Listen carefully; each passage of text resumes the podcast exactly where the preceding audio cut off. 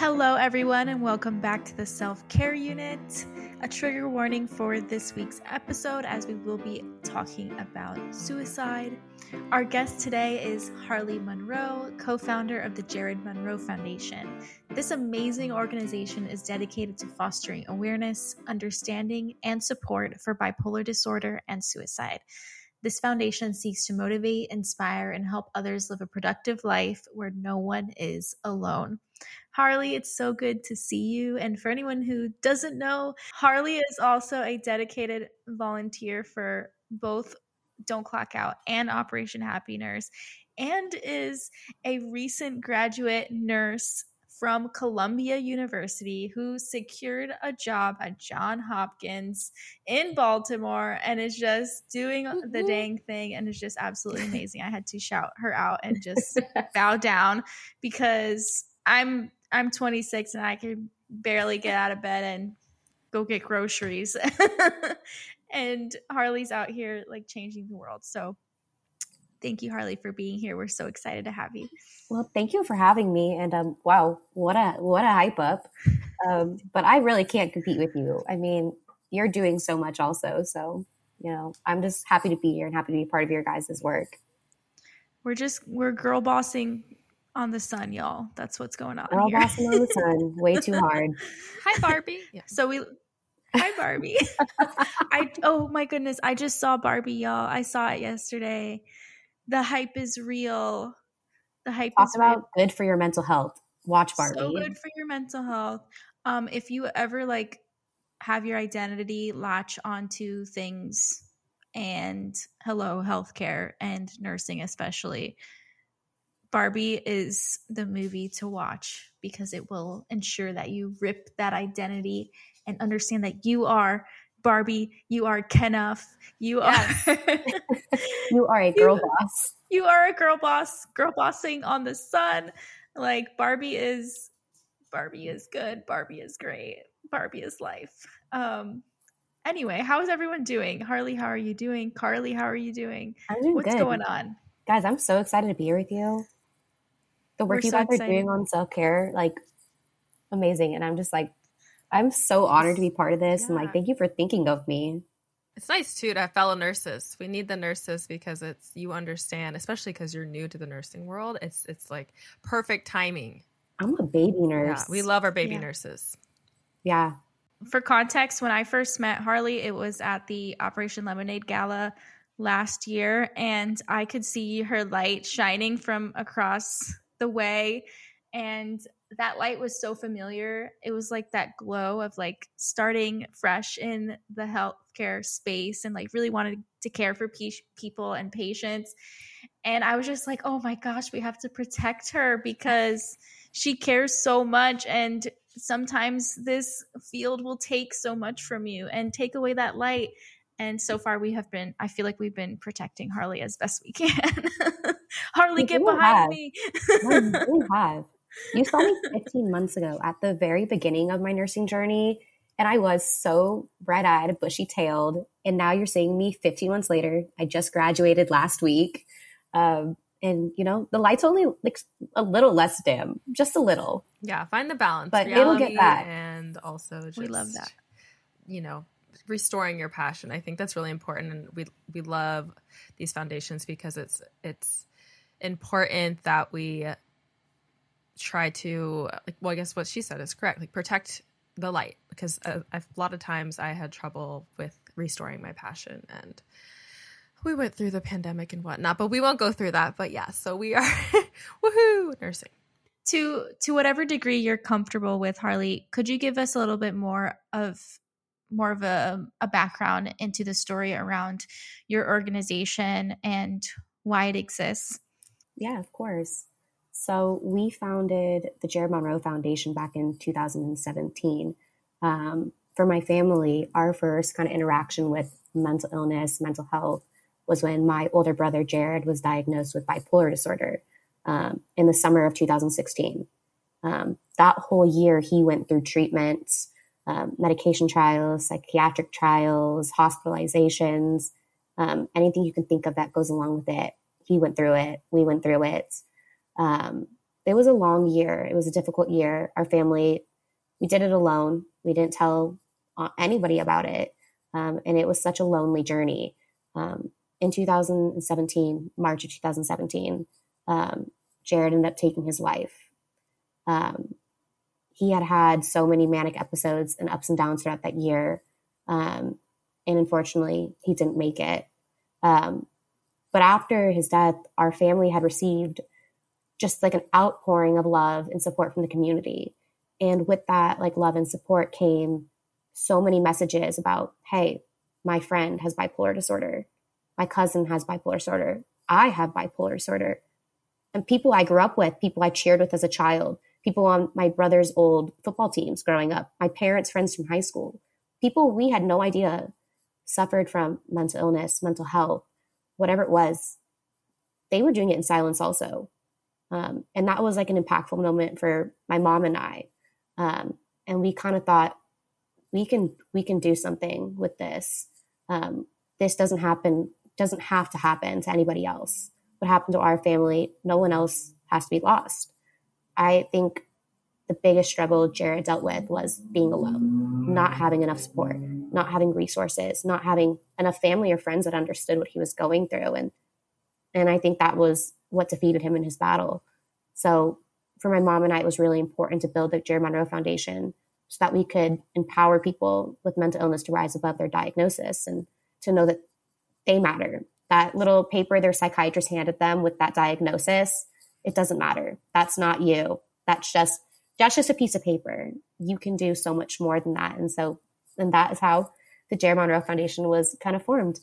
I get emotional every time you tell your story, Harlie, because it was fueled out of so much passion and love for your brother. And like, this is a family um, started organization with your heart, you know, the heart of the community in response to losing your brother. And I think it's beautiful that instead of, you know, allowing that to be the end of that story, your family decided, no, I want to ensure that this doesn't become the story for someone else or someone else's family and instead help support people through what they go through and especially young people um, who are faced with the same struggles that he was faced with but given a different path a different opportunity. And that's really really special and impactful. And i'm so proud of you. Thank you. Yeah it was just i don't know it's it's so hard hearing when people in your community are struggling also. It's like how how is this happening to so many people yet so little is being talked about it? I just i'll never understand. And i'm glad we're in a place we are now in the world because more people are talking about it. We have podcasts like yours where people are bringing awareness to this stuff but it's it's sad that people like us even have to exist that we even that we even need to be here to fix the problem um, but you know i am grateful that out of something so tragic, we're able to do something about it because it needed to be done for the past 20 years, maybe even more. Um, so, you know, I'm happy to be here and I'm happy to do what I get to do. I was going to say, I think bipolar disorder too is one of those that even within the hospital, I see which I hate to say, but there's nurses even that you have a patient that has bipolar and they hear about that in their medical history and they're automatically like, oh, great, here we go, like a crazy person. I'm like, no, you don't, you haven't even met the person yet. And then we were talking before, Sarah and I, on another podcast about the importance of starting these these medications back up because a lot of the times, unfortunately, those fall through the cracks. And people that have these disorders, anxiety, depression, bipolar, whatever it may be, need those medications if they're on them and they work for them. And I just, I, there's a lot of stigma still in the nursing world. So this is beautiful that it's full circle because I think this is really important to talk about. Yeah, I think it, it really aligns, like our missions align so much, Harlie. I think because when the nursing community found out about Michael Odell um, in the beginning of last year, it was like a culmination of, and I'm emotional right now, but like a culmination of the pandemic, layers and layers and layers of systemic abuse to losing a nurse like during their shift. And the entire country, like nurses across the country, coming together to try to find this nurse, try to make sure that they were okay, to finding out that they had ended their life. And that is why we started Don't Clock Out was because we could not sit by and allow this system to take someone else. And how this organization came to be was literally myself, Joshua Paredes, saying, How is no one talking about this? How is no one talking about a nurse leaving their shift and not coming back? Why isn't this front page news? And why is no one doing anything about this? Because we know it's not just one person, right? And it can be said for absolutely anyone, you know, regardless of whether or not you work in healthcare, just being a human being, right, comes with a lot of this, comes with triggers for mental illness. But what we can do to change this is provide support, provide community, and come together and change that that path. And I think that's what the Jared Monroe Foundation does. I think that's what Operation Happy Nurse does through providing resources that otherwise wouldn't be there, specifically tailored to the people that need these resources. And the same with Don't Clock Out.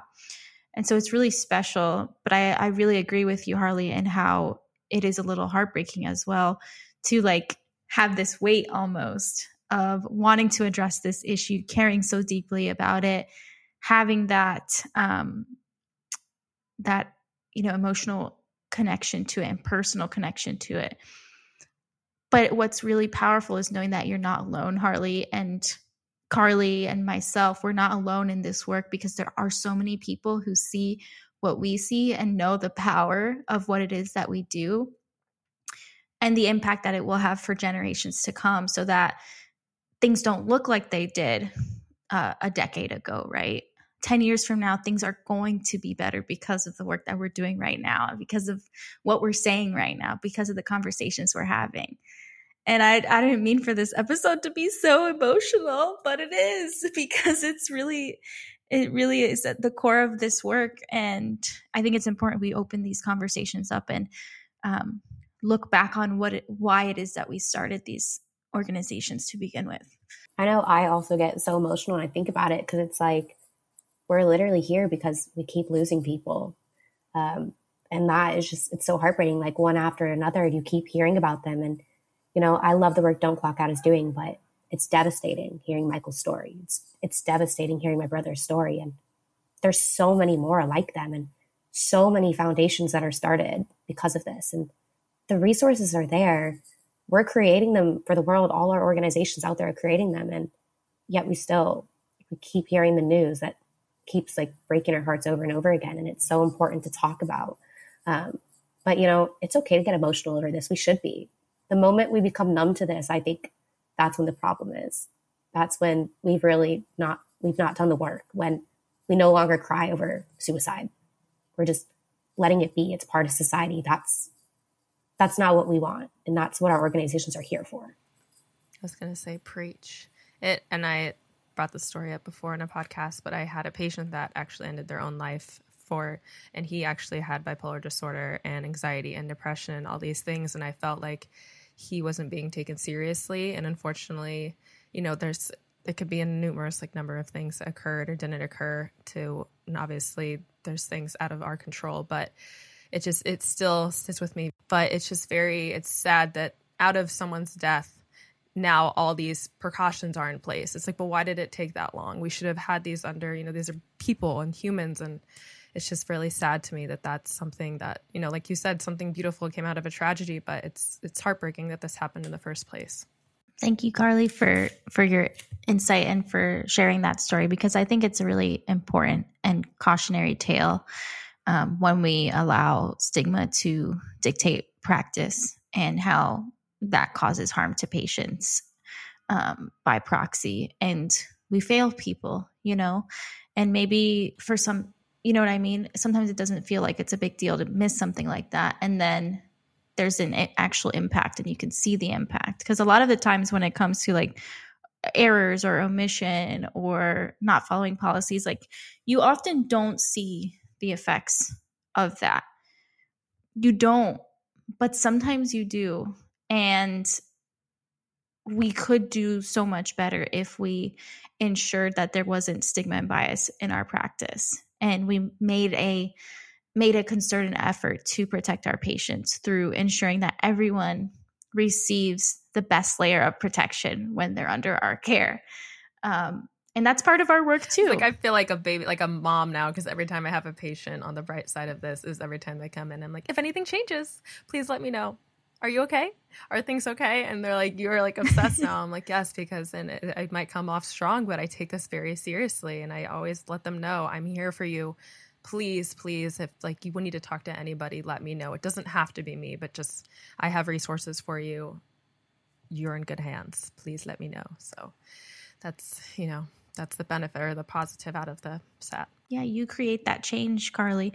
And through like being okay with having this conversation too and like just calling out the practice that you saw that led to harm and using this platform to elevate that so that hopefully someone listening who might be faced with the same task of screening someone actually takes the time to do so regardless of their own stigma or bias and also teaches those and trains people to do the same. So Harlie, back to your foundation, we've made a lot of progress as we've spoken about with mental health and supporting people with their struggles. And there's a lot more work to do. There's a lot of girl bossing going on.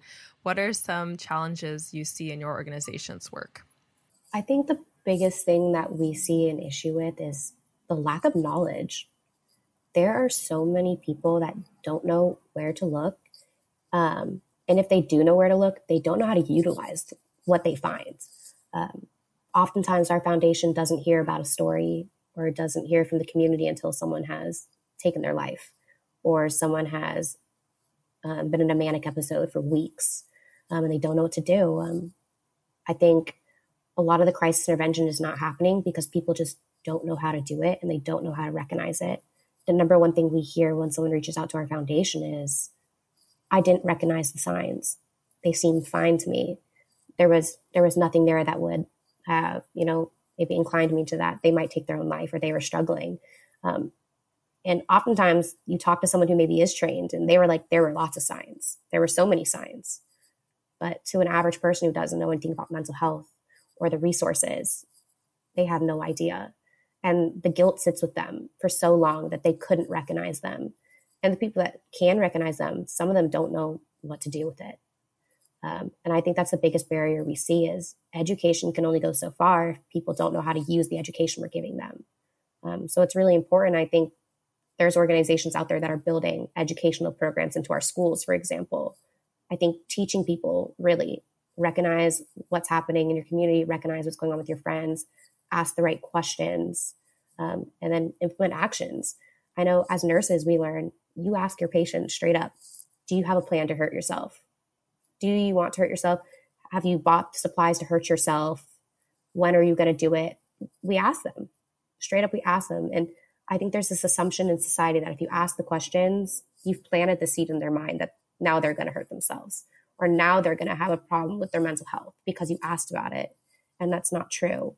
Um, and I think a lot of education is really needed. And that's the biggest thing we see within our foundation when families do reach out to us is they just they just don't know. I feel like it's like in our culture as well, we sometimes brush things off as like this uncle or this aunt or this cousin or your grandmother, or your grandfather, they just behave this way because of this. Um, or they went through this dark patch or they went through this, but they not actually putting language to what was actually happening to that individual, what happened to um, have them cope in that way or like what triggered that event for that person instead of like brushing things off or trying to omit the truth around mental health and mental illness, we start to make it seem as though no one could go through something like this.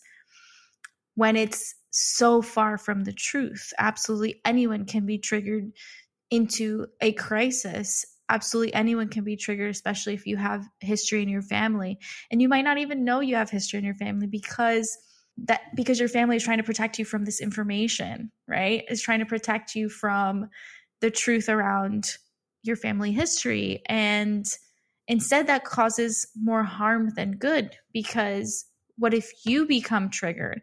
And experience a mental health crisis and don't understand why you're having these feelings and feel like there's something wrong with you when in reality you're having a emotional response to something that is distressing to you and this is what your body has decided to do.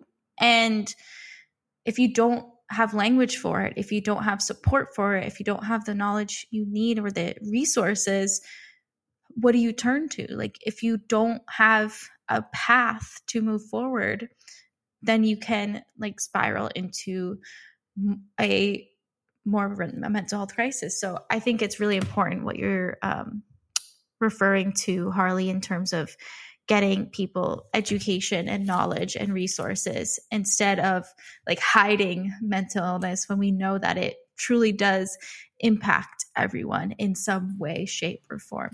Sarah, I'm really glad you bring that point up because I remember those are the exact questions that I was hearing after my brother was mental illness can happen to anybody.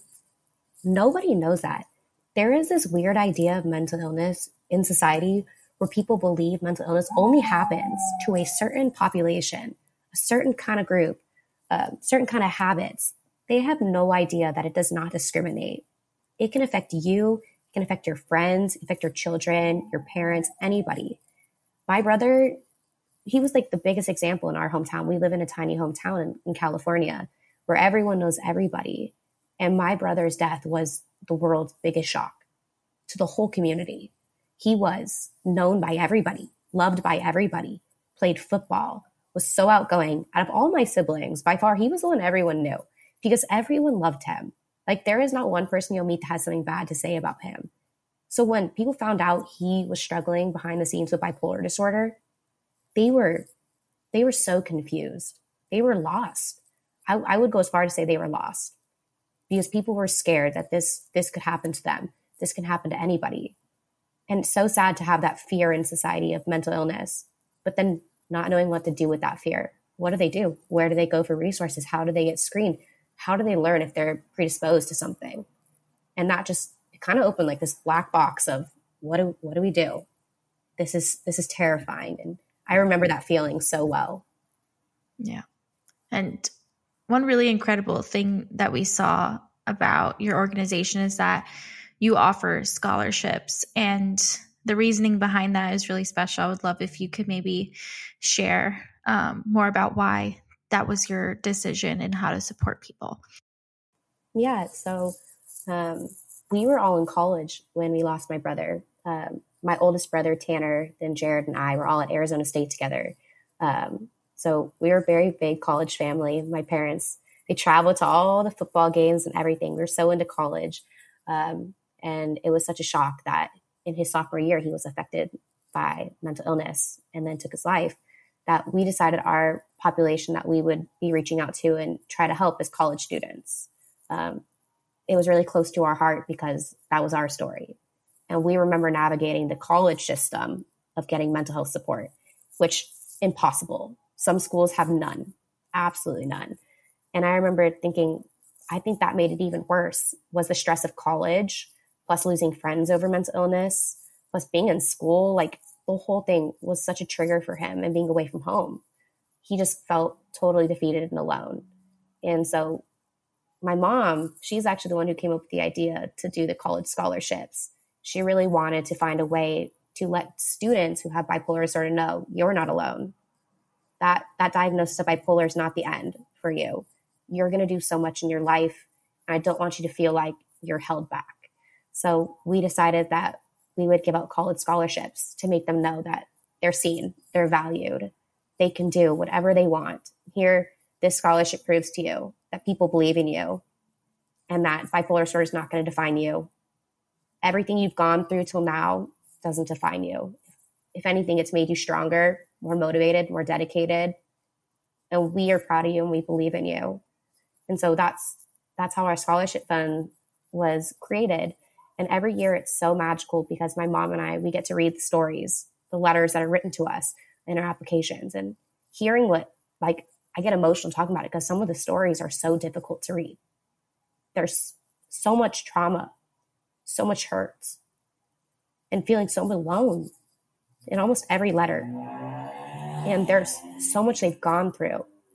And despite all that they wrote in their letter that they've gone through in their life, which are things that you can't imagine normal people go through on a day, daily basis, um, they're still in college. They still have dreams. They still have ambitions. They're still doing the dang thing despite everything. So, you know, it was really important for us to highlight that how resilient you can be while going through some of the toughest times of your life. And I think with suicide prevention, the one thing that's so important is looking forward to the future. Like you have to have goals, dreams, ambitions, and you have to have a support system telling you, we believe in you. You are not your diagnosis. I love that. This is a really bad day to be contagious criers. Mic drop. Oh my gosh. I'm like, oh my God. I've cried so much today. I can't even get over it. Like Sarah and me, like every time we talk about this story, I'm just like so waterfalls. I love that you guys, like we always said it a billion times, but I love that you turned something tragic into something so wonderful and you're out there helping people. And the nurse in me, I love that you are going to be a nurse because we need people like you out there because I have I just remember in my cohort, I had wonderful friends, but a lot of them during our mental health clinical were terrified of people. And like just sit down with them act like you're talking to a friend. They have stories like they're they're just people. It's people with as sarah said like messed up past sometimes and reasons why they they have the illnesses that they do. And i just i hate that we like dehumanize people. And i think this is just like a wonderful way to get it out. And i'm, I'm just happy you're a nurse because we need you i'm happy to be a nurse i'm so excited I know like I do all this work with my nonprofit and college students and then I became a nurse and oh boy, nursing school is traumatic. So very traumatic. And I know all my fellow nursing school people, they know exactly what I mean. Um, going through clinicals through nurses that don't want to teach you, they hate that you're on their floors. It's all traumatizing, though, the whole thing. And I remember going, well, my mental health is slightly tanking a little bit here. And so I'm excited to now work with like Don't Clock Out and Operation Happiness because mental health, as I said, does not discriminate everywhere. And I'm excited to now have my my foundation and then also work with the mental health of nurses. I think it's so important because how can I take care of anyone if I'm not well taken care of? It's it's impossible. Oh, I'm so proud of you.